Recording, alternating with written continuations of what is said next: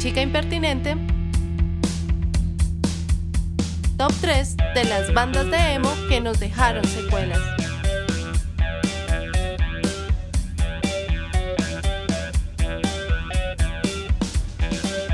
Hola Rafa. Hola Bernie, ¿cómo estás? ¿Cómo te ha ido? Muy bien, aquí pasando estos días pandémicos en casa. Estos cuarentenudos extraños, sí, pero, pero bueno, lo importante es que estamos bien, bien depresivos con este tema que vamos a tocar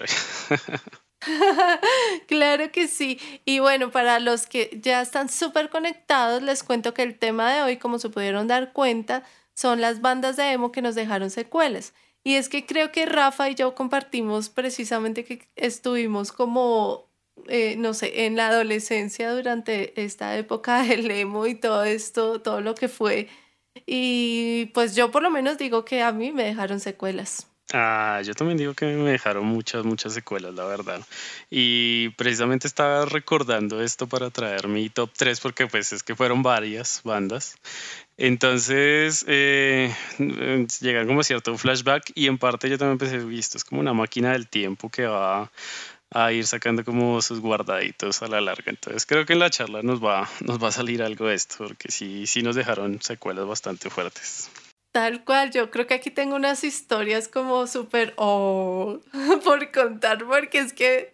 Eso va a ser acá, yo creo que listemos pañuelos porque vamos a llorar un poco con todo esto. Entonces ya no más introducción, Rafa, cuéntanos cuál tienes en el número 3. Digamos que vamos a empezar, eh, esto es un poco extraño lo que te decía, yo, yo tenía como una, varias bandas en, cuestión o en, en, en, la mente, pero para sacar este top 3 estuvo bien, bien fuerte, pero digamos que bueno, nos vamos con número 3 en este caso y espero que la hayas escuchado y estés conmigo en esto. Y la banda se llama The Rasmus. ¡Ay, claro! Obvio. O sea, yo creo que esa banda marcó un hito en la historia de lo que fue no sé si empezar a, como a catalogarlo como en, canciones depresivas o canciones, eh, digamos, que marcan al adolescente, o en este caso a los, ¿cómo los catalogaríamos? Como, ¿O en qué contemporaneidad estamos? ¿Todavía somos millennials? Sí, claro. Entonces creo que marcaron un poco, un poco a, a los millennials en este caso y me marcaron a mí muchísimo y pues de Rasmus es una banda, digamos que en cierto punto cuando recién la escuché, yo me acuerdo que eso fue el año que, 2000, mentiras, sí, no mentiras, 2004 más o menos. Sí, sí, sí, por ahí, más o menos. Esa vez desde mucho antes, pero eh, fue como el primer, primer acercamiento que yo tuve con, con este tipo de música y pues era tanto la afición que en esos momentos la banda se llama Erasmus, ¿no? Entonces yo le había cambiado como mi nombre y le había puesto de Ralph por el Rafael, entonces de Ralph Mus. Entonces ahí te podrás imaginar el nivel oh, de afición que tenía en ese tiempo. Entonces esta banda me marcó, me marcó muchísimo. Digamos que la ventaja o lo bueno que tenía era que, pues al ser una banda finlandesa, pues era muy poco que llegara como ese tipo de música acá latinoamericana. Entonces, eso también fue un boom. Y el hecho con, yo creo que esa canción nunca la vas a olvidar, Bernie, y, me confirmas, eh, eh, Guilty, que fue una de las primeras canciones que sonó, y ese corito. Entonces eh, fue, fue, pum, o sea, de una me marcó brutalmente. Mm, pero digamos que ya como entrando en detalles ahora sí de la parte emo, eh, hay una canción que se llama Funeral Son de ellos y no sé si las has escuchado, pero es una canción que me pone bien, bien depre. bien, saca a mi lado, bien, bien emo, porque mm, es muy extraño, obviamente uno vive esas épocas como de adolescente y es bien extraño pues que todo te genera como sentimiento, ¿no? En esos momentos. Entonces yo me recuerdo que siempre escuché esa canción y yo creo que me alcancé a pegar como unas tres lloradas bien fuertes. Entonces estuvo medio raro. Eh, si la escuchas alguna vez, si la has escuchado, es, es una canción bien, bien tristonga y saca mi lado emocional en este caso. Entonces, esa banda ahí te la dejo para esto. Pero digamos que, mm, bueno, Guilty era una de estas como conocidas, o de las que más tuvo, pues digamos, trascendencia a nivel mundial, porque es que yo creo que sonó en todo lado. O sea, esto era una vida absurda. Y pues igual estuve mirando como el tema de la historia y pues, o sea, para ser una banda finlandesa, pues vendió casi más de 4 millones de discos, o sea que no es cualquier vaina tampoco, marcó como una, un hito ahí en medio de todo con esto. No sé, ¿tú qué opinas? ¿Cómo la ves? ¿Lloramos de una vez? bueno, en general con el emo yo tuve una relación como de, de odio-amor, porque recuerdo mucho que era como la época en que estaban pues todos los chicos con esta pinta y toda la caracterización pues de lo emo el styling que era pues tan, tan, o sea, marcaba tanto. Entonces yo al principio era como, no, y no, el emo, no, horrible, lo odio. Era la época de MySpace, todo el mundo en MySpace era emo. Y yo amaba el MySpace y yo era como, no, nos invaden los emo. Entonces al principio realmente no me gustaba. Y de Rasmus en particular, por Guilty, y yo la empecé a escuchar y yo decía, uy, no, terrible. O sea, yo le había dicho, no, es terrible. Eh, el styling de él también me pareció horrible, su cabello en ese momento era horrible. Es que era eso, era eso también, marcaba eso porque, claro, uno veía a este man con esas plumas y ese cabello todo negro y ahí medio gótico. Pero mira que yo hasta en cierto punto pensé hasta ponerme las plumas. O sea, es una vaina fuerte lo que te digo. Porque claro, no veía el, el, estilo que tenía el man y así como con su maquillaje y toda la vaina. Y uno decía, uff, esto es bien denso, qué chévere. Yo quiero tener esas plumas negras. eh, entonces era bien raro, pero, pero sí, digamos que uno lo asociaba también como, pues en esa adolescencia que uno tenía y uno decía, uy, pero esta gente cómo puede salir así a la calle. Pero era también lo que vendía en cierto punto, ¿no? Porque era lo que te ofrecía en cierto punto ese, tema de rebeldía. De, oiga, yo tengo una pinta diferente y me pongo plumas y me visto todo de negro y soy restiludo con eso. Y pues uno de pelado en ese momento era como, oiga, sí, tan chévere, yo quiero copiarme y esta es mi, mi forma de revelarme. Entonces, claro, creo que por eso lo que dices también es cierto. Uno veía como esa, esa ese estilo en los, en los adolescentes. Y uno como que, uy, no, ¿qué le pasa? Entonces es bien raro. Ya cuando me empezó a gustar, porque ya con el tiempo uno terminaba, uh, uh". pues empecé a buscar más del tema y pues esta banda realmente la conocimos acá en esa canción porque fue además la canción que los lanzó pues al estrellato en el momento del emo y demás, pero lo que tú decías, era una banda que ya tenía su buena trayectoria y que de hecho tuvo después de eso su buena trayectoria, sino que pues igual venía del mundo del underground, que como que tuvo una ventanita ahí a través del emo, pero realmente esa es una banda súper underground. Sí, y si tú ves las bandas, digamos como de ese lado, que es más, hasta estuve mirando y, tenía el tema como que había ganado mejor artista nórdico. Entonces, claro, tú hablas como del tema de nórdico y tú dices, hijo pucha, esas bandas deben ser bien underground por allá metidas y esto. Entonces, ese, ese tema también rompió muchísimo porque que llegara una banda a Latinoamérica hiciera lo que hizo en ese momento. Y pues es que, digamos, ahorita tiene que entrar directamente el tema de lo que causó en TV en nuestra adolescencia. En ese momento. Entonces, ahí también va a estar un tema más adelante, yo creo que bien chévere, pues por todo lo que generó. Mm, y digamos que la, la movida o la tendencia que tuvo a partir de todas estas canciones, digamos que hablando también de otra canción, yo creo que esa también la has escuchado y pues esa fue otra, otro de los sencillos que pegó muchísimo que fue In the Shadows. Ah, sí. En su momento. Oh my life. Ah, ah sí, claro. Estuvo también muy, muy pegado el tema y nada, o sea, no sé si se cataloga dentro del género emo, porque yo lo veía más como un estilo gótico, como un rock alternativo y medio gótico también. Pero pues digamos que se encasilló como en eso. Entonces, estos son los emos porque también el estilo, lo que hablábamos ahorita, los mete como en, ese, en esa onda. Y pues obviamente ya el tema de las canciones y demás, eh, pues entra a jugar, o bueno, las letras de las canciones entra a jugar también en cierta movida. Entonces, lo que te digo, eh, yo cuando escuché esta canción de, de, Funeral Song, pues era la canción más densa porque y estoy acá triste llorando por ti porque te fuiste y demás.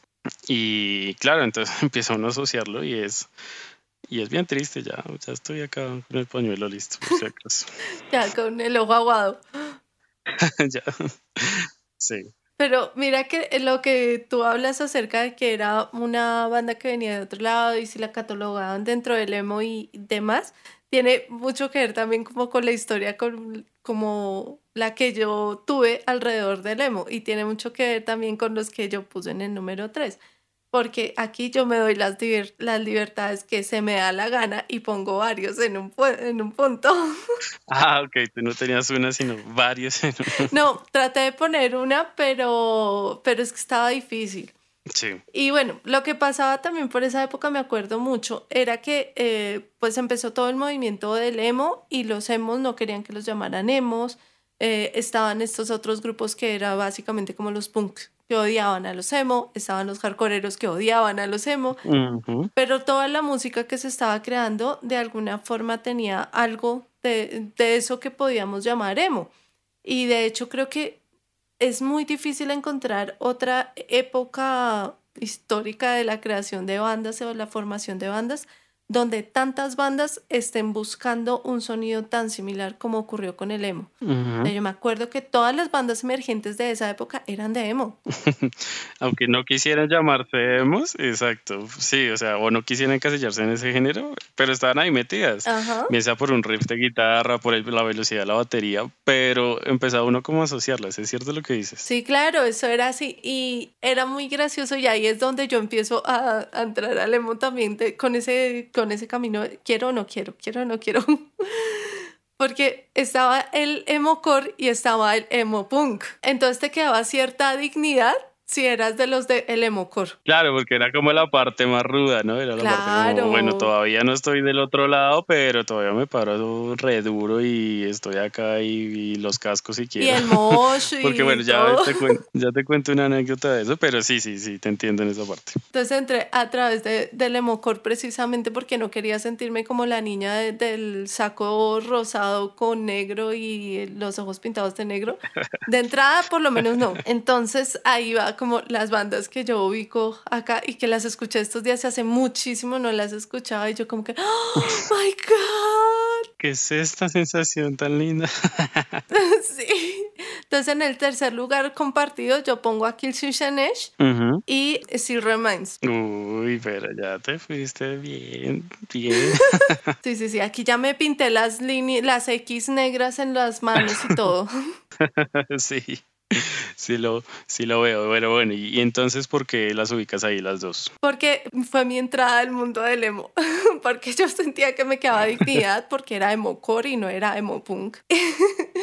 y eso me parecía muy curioso. Y también de estas dos bandas en particular me gustaban mucho los videos. Y por Dios, si hay algo emo son esos pequeños detalles de estos videos. O sea, recuerdo, por ejemplo, en uno de los videos de Kill Switch and Edge que sale como, están como en la nieve, ¿no? Porque ambos tienen eh, esta colorización así súper fría, pues muy de lemo, ¿no? Y, y súper fría. Y en este video eh, están tocando como en la nieve y están los árboles secos y uno de los árboles empieza a salirle sangre. Eso es la gráfica de la definición del emo. Total. O sea, es que el escenario, los colores, estos tonos ahí bien fríos. Yo creo que nada, era la combinación perfecta para decir uno, uy Dios, ¿qué es esto? ¿Dónde me corto de una vez? Claro, y además yo estudié en un colegio militar. Entonces venía como con todo el tema de lo militar, porque yo acabo de salir del colegio. Y Still Reminds tenía una canción que fue la canción más popular, que el video también narraba una historia acerca como de de lo militar y de todo eso. Y también yo decía como, sí, malditos militares. Y yo era como, sí, y la familia y todo, y el amor, porque además todos todo esos eran los temas del emo, ¿no? O sea, el, el amor no correspondido, el amor que se destruye o este tipo de cosas. Entonces, no, yo los veía y la batería a mí era una cosa que yo decía, amo la batería. Y de hecho, hoy los escucho, yo la batería definitivamente es de las mejores cosas que ocurrió en el Emocore. Es el ritmo, y la velocidad con la que llegan. En parte eso también uno lo va enganchando. Digamos que bueno, ahí que estamos ahí metidos como en el tema de, pues de los géneros, pero la velocidad con la que llevaba en cierto punto las canciones era lo bueno. O sea, bueno, ahorita vamos a entrar en otra parte con otra banda, que me gusta mucho y, una característica es eso, pero, o sea, la velocidad y eso es lo que te hace mover la cabeza. Y uno dice, hijo de madre, sí, esto me transmite y me lleva y yo también, que hijo de madre, soy emo y escucho los temas. Pero por eso, por lo que te conecta en cierto punto y te transmite con, con esa velocidad en parte y que es un contraste raro, ¿no? Porque hablabas también de las letras. Entonces, claro, es súper rápido, súper run pero llega y te rompe, te rompe el esquema con una letra así bien fresita y esto, entonces es, es, bien extraño. Super teenager. Total. Sí, y yo vi a Kill Switch en vivo y también, no, o sea, yo fui así como, oh, Kill Switch Y me hice de primeras y todo, o sea, no, en serio, me faltaba la X en las manos. Y también a raíz de escuchar estas dos bandas en particular fue que entendí lo del tema de las X y que tenía que ver con los straight edge y todo eso. Pero ya uno después de que lo, lo investiga, ¿no? Porque antes uno siempre lo como que lo, lo metía en el tema de, oiga, ay, tan chévere eso, yo también quiero una X. Pero ya cuando uno entiende el trasfondo, obviamente mm, ya, ya lo ves de otro punto. Yo me acuerdo que recién, bueno, ya fue mucho tiempo después, cuando empecé a mirar también el tema del straight edge y de lo que representaba en sí, y, de pronto una esa desinformación que tenía y uno, ay no, esto ya era otro por otro tema, un poco más radical hasta cierto punto y uno ahí como todo, hoy sí me voy a hacer una X en la mano, pero... Eso era súper radical. ¿En qué sentido, no? Exacto, sí, esto era ya un tema de convicción y cero drogas, cero alcohol. Cero todo. Y aparte también tenía un, tema eh, en cierto punto que se convirtió bien me acuerdo que había un documental de eso que, que hablaban como de la parte radical del straight age y eran, eh, o sea, veían a chinos tomando, sobre todo en Estados Unidos, chinos tomando así como por fuera de los, de los markets y esto y se iban combates y todo y lo cascaban y demás, pero ya era una vaina bien, bien densa, ya era otro nivel de, de radicalismo ahí con, con el tema. Pero entonces es también como empezar a asociar. Obviamente uno de chino en ese momento no, no lo veía de esa forma. Entonces era como, ah, sí, chévere, tan lindo. Pero tenía otro contexto muy, muy diferente. Sí, yo me acuerdo que yo, precisamente por estas dos bandas, fue que, que conocí esa parte y pues precisamente como esa parte súper extrema del tema. Y ahí, bueno, es que quería contar esto después, pero, pero no, este es el momento. Recuerdo mucho una vez que estaba en un concierto de emo y había una chica, mm, la chica más emo que se puedan imaginar, todo el imaginario emo ahí puesto en una sola chica. Y ella estaba ahí con sus X en las manos y habían unos chicos como un poco adelante de nosotros y empezaron a fumar marihuana esta niña se puso a llorar, pero lloraba. y decía, no, están fumando. Y lloraba y lloraba, pero era un llanto, además tan sentido, y estaba con un chico. Y el chico la abrazaba y le decía, tranquilízate, tranquilízate. Y yo decía, como, fuck, much. ¿Qué les pasa? Sí. Pero lloraba, era por el humo. Lloraba porque ellos estaban fumando marihuana. Y decían, es que estaban fumando marihuana. Y era una cosa que no le cabía en la cabeza. Impresionante. Quiero ver dónde estará en estos momentos esa niña con otro contexto totalmente y ya ha pasado 20 años, qué sé yo, creo. Dios.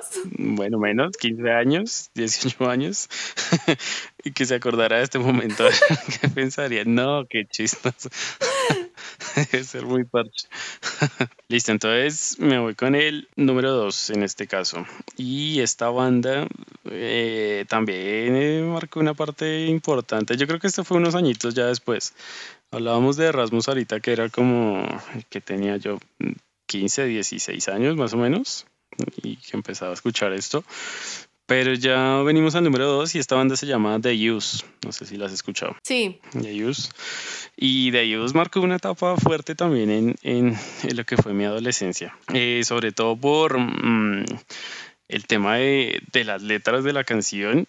Y y en cierto punto en esa época me conecté muchísimo por la historia tan depre que tiene el vocalista que es Bert McCracken, que no, o sea, ese man yo creo que no le puede pasar algo más terrible de lo que le pasó. No sé si sabes la historia. Idea. No, es que bueno, eh, obviamente es una banda que ya tiene trascendencia, eh, se formó por allá en los 2001 más o menos, eh, y entonces siempre fue catalogada como en ese género, como en, en Screamo, en el, en el emo como tal.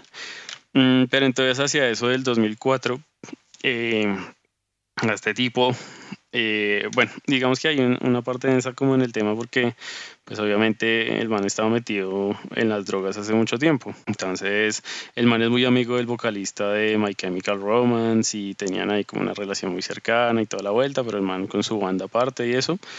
Y por allá en el año 2014, la exnovia del man estaba embarazada de su hija y la vieja se murió de una sobredosis y se murió la niña. Uy, por no ser straight. entonces, algo así.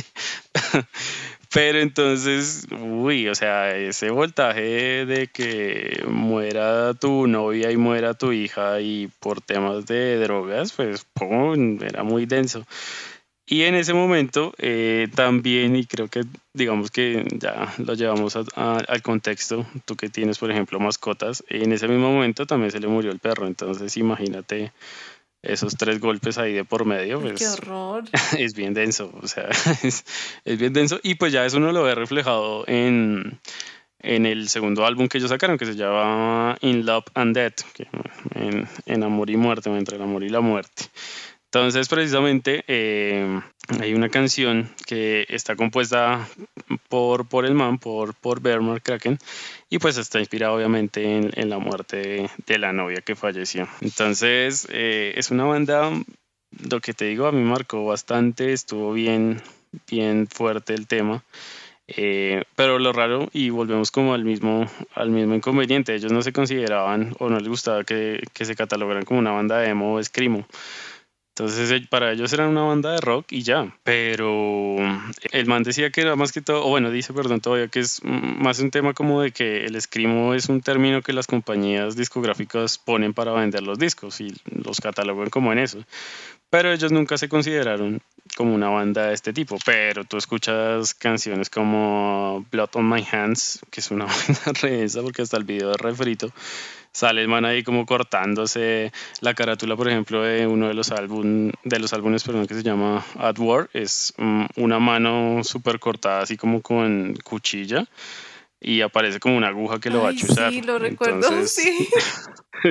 es una vaina súper densa y uno dice, pues no se catalogan, pero verá lo que transmitían. Con la otra es en el alma. Sí.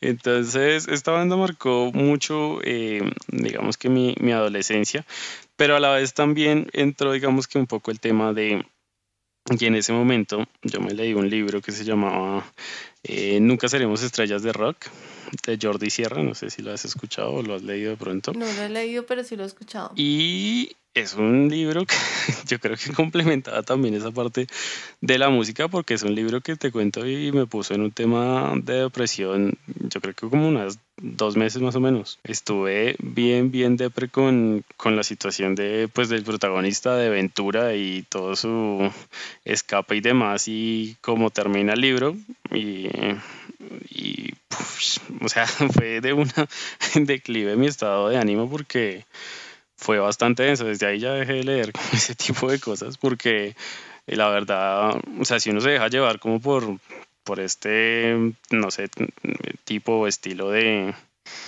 de narrativa o este tipo también de canciones, pues baila, o sea, te, metes al hoyo y de ahí es como complicado que salgas. Entonces marcó y por eso también lo traje a colación acá porque precisamente una banda que marcó dejó secuelas. y me dejó secuelas fue, fue esta como tal porque sí, sí estuvo bien, bien denso. Pero pues digamos que ya a nivel musical, obviamente la banda es muy, muy buena, tiene igual un estilo de batería muy, muy duro, el riff de guitarra son muy chéveres, los gritos que en ese momento ya empezaban a, a escucharse eh, en bandas como esta. Eh, eran bien, bien peculiares. Uno decía como, oiga, pero chévere esto también, ¿no? Que no era como tan, la típica canción así súper depra y eso, sino que también estaba el tema ahí como de gritos y esto le ayudaba a uno también a compensar eh, las canciones. Entonces, a mí la verdad me gustó, me pareció bien, bien chévere esta banda y marcó totalmente mi, mi situación. Oye, ahora que estabas diciendo lo del libro, estaba pensando precisamente en, eso, en mis lecturas de, de, aquel momento y tal vez uno sí definitivamente eh, hace eso, porque yo también lo estaba haciendo. Yo en esa época había leído La Mujer Rota y ese viene por, es como un diario, ¿no? Sí. Entonces, o sea, para que veamos el nivel de emo, yo calculé para leer el día de mi cumpleaños en el día de mi cumpleaños, ¿ok? Oh. Estamos sacando nuestro... no, y, o sea, total, yo leía, no sé, una página y eso era una cosa terrible, o sea, creo que en mi vida no ha habido un libro que me deprima tanto como ese. Y es, es que es bien denso, o sea, uno ya no puede analizar eh, estando en esta adultez y en cuarentena y uno dice, mierda, pues, o sea, por, ¿cómo hijo de puta me iba a hacer daño con esto? ¿no? Lectura no pues, recomendada para estos días si estás depresivo. no, no, no, no vayan a, a leer ni a buscar nada de eso porque de verdad, o sea, no, no. Y es más, creo que por ahí tengo el libro, creo que lo miré, pero o sea, es, es tanto el, el, este que tú dices, no, ya sabes la carátula, sabes lo que va a pasar y no, no, mejor dejémoslo ahí porque no quiero cagarme la vida con esto otra vez, entonces es, es bien denso también lo que puede llegar a ser pues con el tema de los libros. Sí, totalmente. Bueno, eso estuvo chévere. Listo, bótame el Eso estuvo chévere, ya estuvo bien emo. eso estuvo bien emo. Sí, la historia y todo estuvo bien, bien sí, total, total. Bueno, yo en esa época también tenía pues muchos amigos, amigos que digamos venían conmigo de no ser emo a ser emo y amigos que había conocido siendo emo. Y también hay unas historias así porque es que de verdad, o sea, era como, aparte de emo nos duro. Y otra de las cosas que tú hablabas era acerca de, de los gritos y eso. Y creo que esa forma de cantar también era lo que generaba esa conexión precisamente con nosotros que éramos los teenagers porque eh, resulta ser incluso más esa interpretación más cercana a ese tipo de sentimientos que de pronto otra clase de, interpretaciones. Creo que eh, precisamente uno se identificaba más por el grito y todo eso porque uno decía, sí, es que es eh, la, lo depresivo, eso no lo puede relacionar más con ese sonido que con otro tipo de sonidos y creo que eso también era el, click del emo. Total, y ahorita que, que, me lo cuentas, en cierto punto también era medio liberador. Entonces, obviamente era una época bien extraña, o pues digamos que la adolescencia es una época bien extraña para, no, para algunos, no para todos, pero eh, eran parte sí como ese tema de liberador y uno trataba de hacer como de, de esos guturales también y de gritarlos de la misma forma cuando los cantaba. Entonces, claro, uno y estaba ahí como en ese, ese punto de esto me libera, esto me ayuda para vivir con, con ciertas cosas. Digamos que lo que te digo, no todo el mundo pasa por esa situación. Pero, por ejemplo, en mi adolescencia sí, sí estuvo bien marcada como por, por esas cosas bien depres, ¿no? Entonces, es, es en parte lo que tú dices, como un catarsis ahí, escuchar esa, eh, las canciones y, y, los gritos como para ayudar un poco a solventar la, la adolescencia. La sí, sí, porque ya uno lo analiza en estos tiempos y uno dice, oiga, pero ¿qué te está pasando? La loquera, la loquera. sí, total. Pero no vayas a tratar de hacer esos gritos porque si no sabes, te, te puedes estar ganando ahí una afección grave. Si sabías que el primer vocalista de Killswitch Engage precisamente sufrió de cáncer porque técnicamente no, no hacía bien los gritos. Pero ahí tengo una duda, ¿cuál de los dos era? Es que yo los confundo. el primero fue el, el, el blanquito flaquito, uno de barba.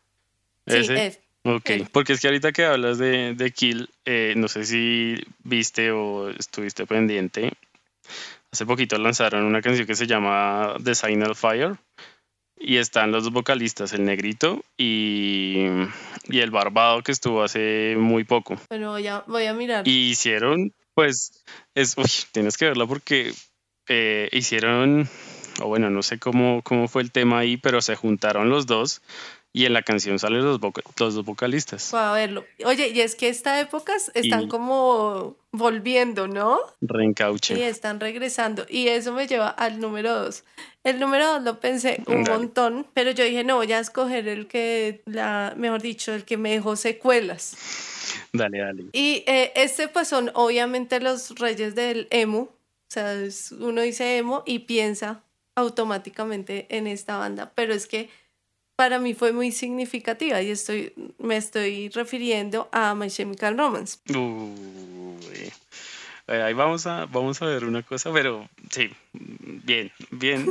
Pero bueno, ya que lleguemos al uno, vamos a, te voy a decir por qué no la incluí. Pero sí. Bueno, yo la incluí porque yo dije, no, las que me dejaron secuelas reales. o sea, que personalmente secuelas. Porque yo te decía, yo estaba como, no, no quiero el emo, no quiero ser emo, no lo quiero. Entonces venía como en, esta, en este tema. Y pues lo que te digo, yo entré por el lado del core entonces yo estaba como, uy, no, estas son las gays.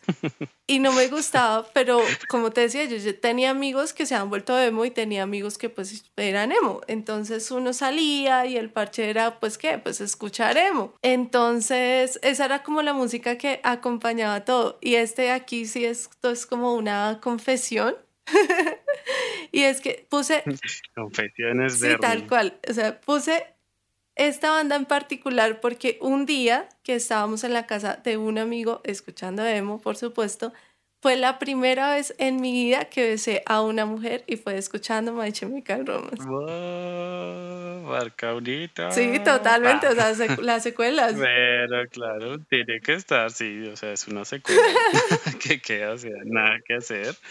Pero bueno, digamos que ya si tú miras el contexto, no fue tanto eh, en el tema emo, sino que marca otra, otra parte, ¿sí? Otra parte de ti, no tanto como, bueno, puede decirse dentro de lo sentimental, pero eh, te deja como esa secuela, no sé, diferente, como lo ven casi. La secuela gay. bueno, está bien, no lo quería No, es que además nosotras nos conocimos muy por el contexto y, y estábamos muy emo, o sea, nuestras conversaciones eran súper emo pasábamos horas hasta la madrugada hablando también de temas muy emo. Entonces todo, todo era muy... Y de hecho ahí fue cuando ese momento en el que dije, bueno, sí, sí me, sí me gusta la onda y, y listo. Y, y, hagámosle al emo. Porque precisamente fue un momento de... que en ese momento sí sentía como un poco... Eh, más esa parte depresiva del, del, tema y todo eso, pero por la situación que estábamos viviendo y, la, y el, tepo, el tipo de sentimientos que estábamos compartiendo y que iba muy relacionado con ella y con todo lo que hablábamos, porque es que hablábamos un montón de tiempos, lo que más recuerdo que hablábamos como hasta las 3 de la mañana casi todos los días y ahora ni siquiera hablamos. Pero la tengo en Facebook y...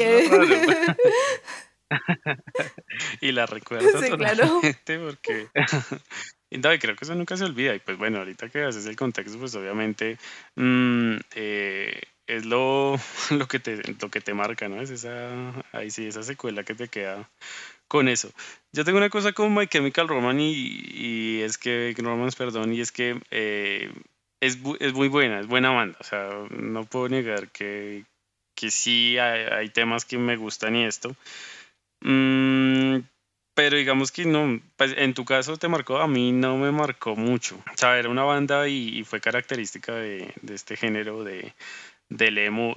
Pero entonces también hay, hay cierto, un cierto punto en que mm, creo que ya todo el mundo como que la escuchaba y entonces yo ya no quería escucharla. Claro, se volvió hostigante. en medio, en medio entre lo popular, o sea, porque todo el mundo ya quería hacer en esta tendencia y eso, pero ya como que tanto el mundo, tantas personas las escuchaban que yo decía, no, pues ya no la quiero escuchar tanto. Entonces, no, no, no hubo como ese, ese feeling ahí con ese, por ese lado. Pero es una muy buena banda, la verdad, es una muy buena banda. Eh, Gerard Way me parece que es un man, no sé, bien raro también. Pero, pero no, pues, digamos que a nivel musical y eso es una, es una muy buena banda. Y pues obviamente marcó, hizo un hito ahí con este tema del emo en, pues en esta época de los 2000, ¿no? Es, empieza como en el 2000 más o menos esta banda, me parece. Sí, y con ellos me pasaba sobre todo eso, que yo al principio también era como, por lo mismo que tú dices, que era el, el icono de, de emo, entonces también me daba como, ay, qué mamera. Y esta junto a la etapa emo de Green Day era como, no, pero ya después les fui cogiendo cariño y digamos que esa parte del styling sí me, me enganchó mucho de esta banda en la parte del styling.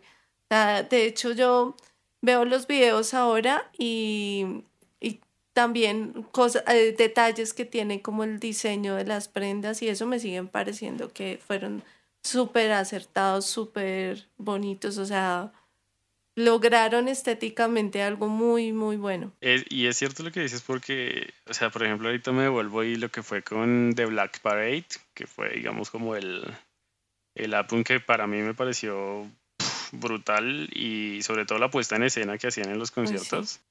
muy, muy, muy pro. O sea, lo que fue esa parte de, digamos, como visual de la banda, muy, muy buena. Y obviamente pues ya canciones como Elena, que yo creo que marcó una, una, vaina brutal eh, en todo este género. Eh, ya es otro nivel, ¿no? la estética, las caras así súper maquilladas, súper demacradas, eh, las ojeras, el cabello largo. Todo esto como que también empezaba a jugar y era lo que hablamos ahorita en el momento con, pues con, con el tema como de de, de, la visual y lo que te comunican sí eh, las bandas. Entonces sí, sí estuvo denso. Eh, y es chévere. Pues lo que te digo, lo que fue como de ese álbum a lo que fue Black Parade, ya es, un, es un estilo muy, muy, muy pro. Pero entonces sí tengo mis pros y mis contras, pero digamos, canción que a mí me parece brutalísima y que hablamos ahorita con el tema de, del, de la velocidad con la que lleva la canción y esto. Eh, se me olvidó ahorita el nombre. Ay, perdón. Pero bueno, ahorita si me acuerdo te la digo, pero eh, es una banda muy, muy, muy buena. Sí. Ya me acordé. Thank You for Your Venom se llama esa canción. Creo que no sé si la escuchaste, pero es bien, bien dura. Y, el estilo me pareció muy muy brutal. Entonces sí sí me parece que está muy bien. Me ansía saber cuál es la número uno porque si ya votaste este bombazo con la número dos creo que la uno va a estar ahí bien. No es, es como super X.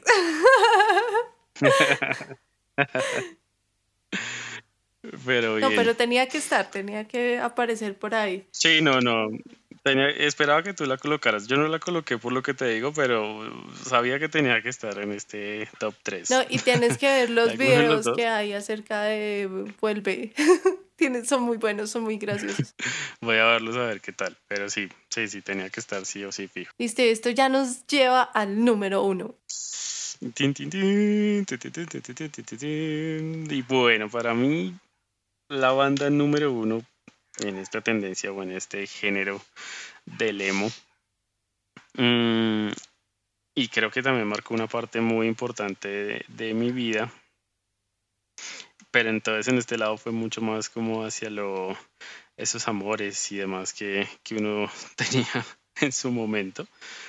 Y era raro también lo que te decía como en la adolescencia, ¿no? Entonces uno como que, ay, eh, te decían a alguien como, ay, no, yo no quiero estar con usted, chava. Entonces era uno como, ay, estoy bien triste. es que no le gustaba vivir con drama. sí, totalmente. Pero entonces eh, marcó una parte importante y esta banda es Panda. Yo también tenía Panda en el número uno. Pero ya la cambiaste. no, Panda tiene que ser el número uno. Sí, ah, bien, yo sabía que teníamos que estar conectados ahí. Entonces, mira que acá yo creo que hasta se puede desprender un, un segundo podcast, entonces que sería como dos top 3 de banda eh, de canciones de banda. Sí, uy, sí. creo que nos queda una segunda parte porque es que aquí, o sea, de aquí salen muchos, muchos temas y muchas cosas que marcaron mi adolescencia. Entonces, bueno, para mí Panda, eh, aunque sus inicios por allá en el 96, yo era muy chino, en todo esto todavía no los tenía muy presentes.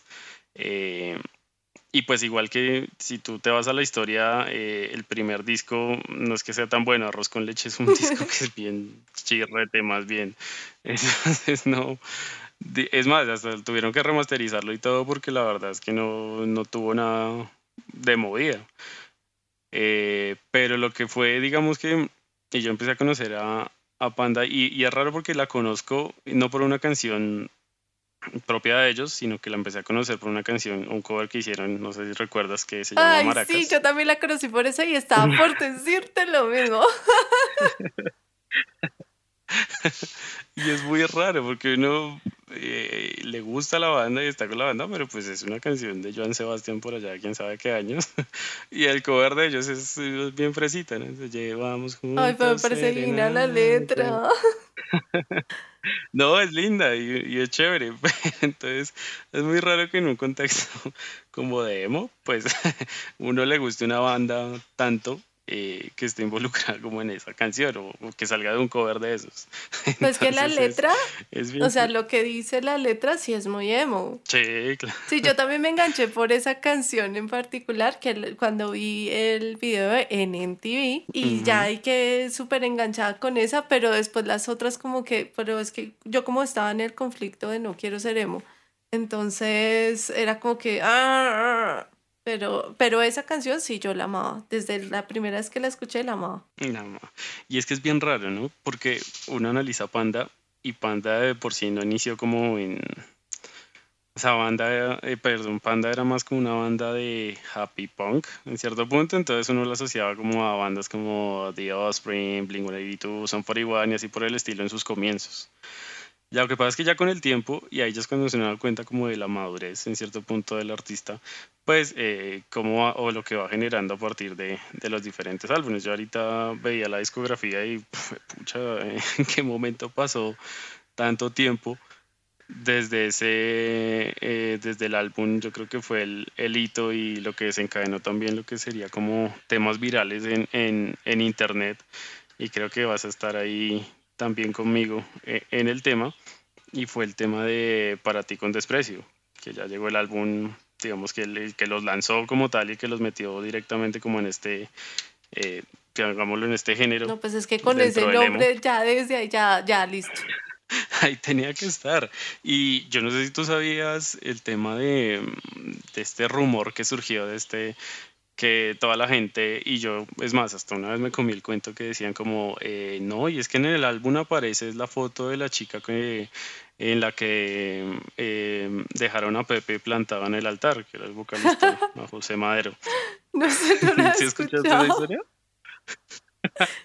el álbum sale eh, la cara de una chica y sale toda rayada, así, toda... Sí, recuerdo la carátula. Entonces, eh, lo que rumoraba y lo que salía ahí era que no, que en ese álbum era la foto de la vieja y que ellos la habían puesto ahí, que la habían rayado y por eso el álbum se llamaba Para ti con desprecio. Entonces, era una vaina bien extraña. Y creo que ahí también empezó como a moverse. Entonces ya, eh, mm, digamos que bueno, obviamente ese álbum tiene canciones muy, muy muy recordadas y, que están ahí como dentro del top de lo que podría ser el siguiente podcast que, que grabemos. Pero eh, le dio como ese, ese paso a, a lo que fue el boom de Panda en sus momentos. Entonces, canciones como Cita en el quirófano.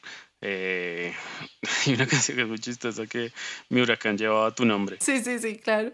Entonces era una vaina de padre, bien densa.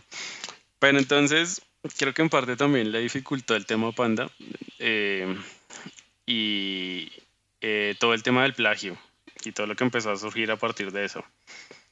¿Sí recuerdas? Sí, claro, no, y igual de todas formas ser la banda del emo latino era un... Eso era como... No sé, eso es peor o igual que ser Daniela de padres e hijos. O sea, nunca van a dejar de serlo. sí. Total. Sí, así como el precursor tenía que mm, cogerse de ahí también en cierto punto, pero eh, es que no, es que acá en serio que salen muchas historias. O sea, nos, podemos quedar y yo creo que no nos da el episodio, pero yo creo que sí podíamos hacerlo del top 3. de canciones de Panda bien, bien Sí, total. Además, porque a mí me gusta de las letras que tienen eh, frases en particular que se me hace que son muy fuertes. no puede uno decir, oh, este tipo es un super poeta y qué buena construcción, porque pues hasta allá tampoco. Pero sí tiene frases que uno dice, uy, qué garra, o sea, son demasiado contundentes, son demasiado fuertes. Y pues uno ahí todo teenager, pues no. sí, lo marca. Ahorita que me hablas de frases, hay una frase que me marcó yo siempre y fue como mi lema en, mi momento. Y es, eh, es una canción que se llamaba Miedo a las alturas. Sí que fue la que también acusaron de plagio, con una canción de My Chemical Romance. Entonces, claro, y, uno los ponía a comparar y sí, la verdad ahí está medio raro el tema. Ellos decían en entrevistas y todo, no, es que pues son coincidencias. Sí, no, claro. coincidencias no son, o sea, era la misma mierda, sino que le recortó frases y palabras para montarla a, a, la maqueta del otro. Entonces fue bien raro. Pero entonces, volviendo al tema de las frases, eh, hay una, hay una frase que dice como, eh, no fue tan hondo el pozo porque estoy saliendo de él. Y voy, Eso para mí en ese momento fue como, uff, qué poeta. a ponerlo en mi, eh, en mi MSN. en tu estado de MySpace. Sí. Corazoncito XXX. Total. Pero entonces sí, o sea, lo que dices de las letras y esto eh, marcó también un punto importante. Y va a eso también porque, yo no sé si recuerdas, hubo una, digamos que una banda alterna a Panda, que era integrada por el guitarrista y por Pepe, por el vocalista, que se llama Magnolia y los no me olvides. Sí. Sí, sí, sí. Mm. ¿Y recuerdas una canción que se llamaba Matando Memorias? Uy, no, hasta allá tampoco. Hasta allá no llega. Uf, es una canción que uno a la larga la ve y es re estúpida. Es un riff re sencillo, es un acorde re sencillo. Y es, es más como en el contexto que lo llevan, porque la canción en sí es más una grabación de una conversación de dos personas. Entonces, Ay, sí, sí, sí, ya la recordé. La vieja y le dice, sí, sí, sí. Sí, sí, ya la recordé. Y ahora tomo para mantenerme.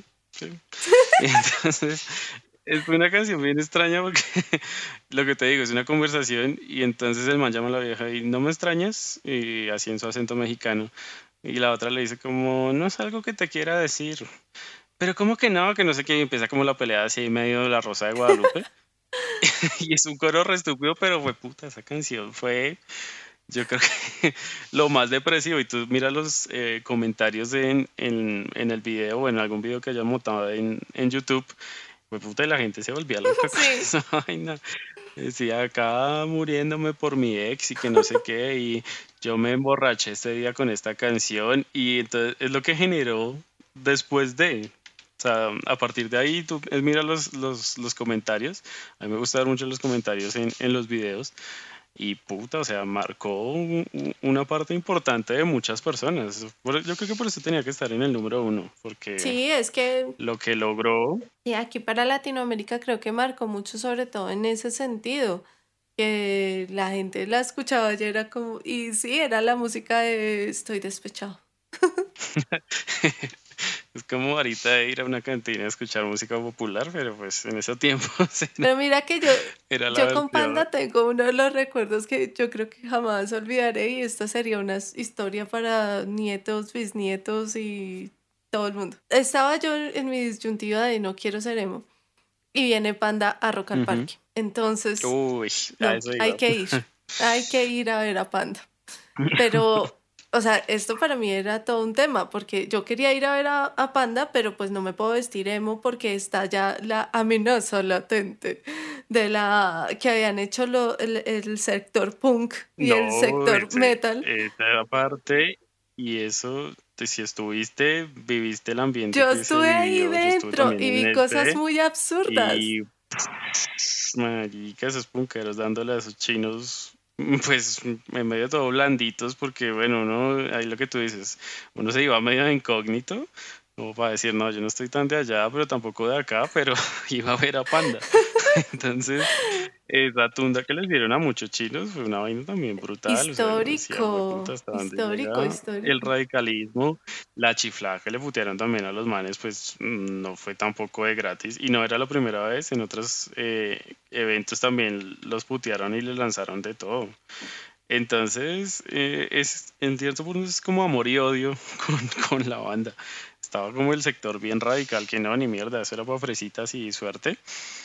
Pero estaba también los que eran fanáticos a morir y entre esos me incluyo ya incógnito. Allá camuflado. Pues la chica que lloró fue en este Rock al Parque. Pero yo recuerdo también otra cosa, es que vi muchas cosas porque yo fui a, verlos, pero yo, lo que tú dices, uno iba como camuflado, entonces no me voy tan emo, me voy así como, ta, como casual, como que no se den cuenta. Y yo estaba ahí, bueno, ya se sabía que, que, eso iba a pasar y eso pasaba precisamente porque hacían parte de, del emo punk y pues obviamente esa era como la parte oscura del punk o clara o la parte rosa más bien del punk y ese era el problema. Y recuerdo mucho que yo estaba parada eh, sobre las graderías y adelante había una niña que era muy chiquita, era, bueno, o sea, físicamente era muy baja y era así toda débil, así como uno veía a las niñas emo acá. No me pegues, no me toques. Sí, con blanca, con su pelito en la cara, maquillaje, o sea, tal cual. Y tenía una falda rosada y tenía unas medias de malla. Entonces viene esto que parecía una horda furiosa y era súper gracioso porque los niños se iban, le iban abriendo camino y yo decía, pero huevón, no le abra el camino y ya. Pero no, la gente le abría camino y yo, estos chinos son muchas flores. Y le abrían el camino. El hecho es que la chica se queda ahí parada completamente petrificada, no sabe qué hacer.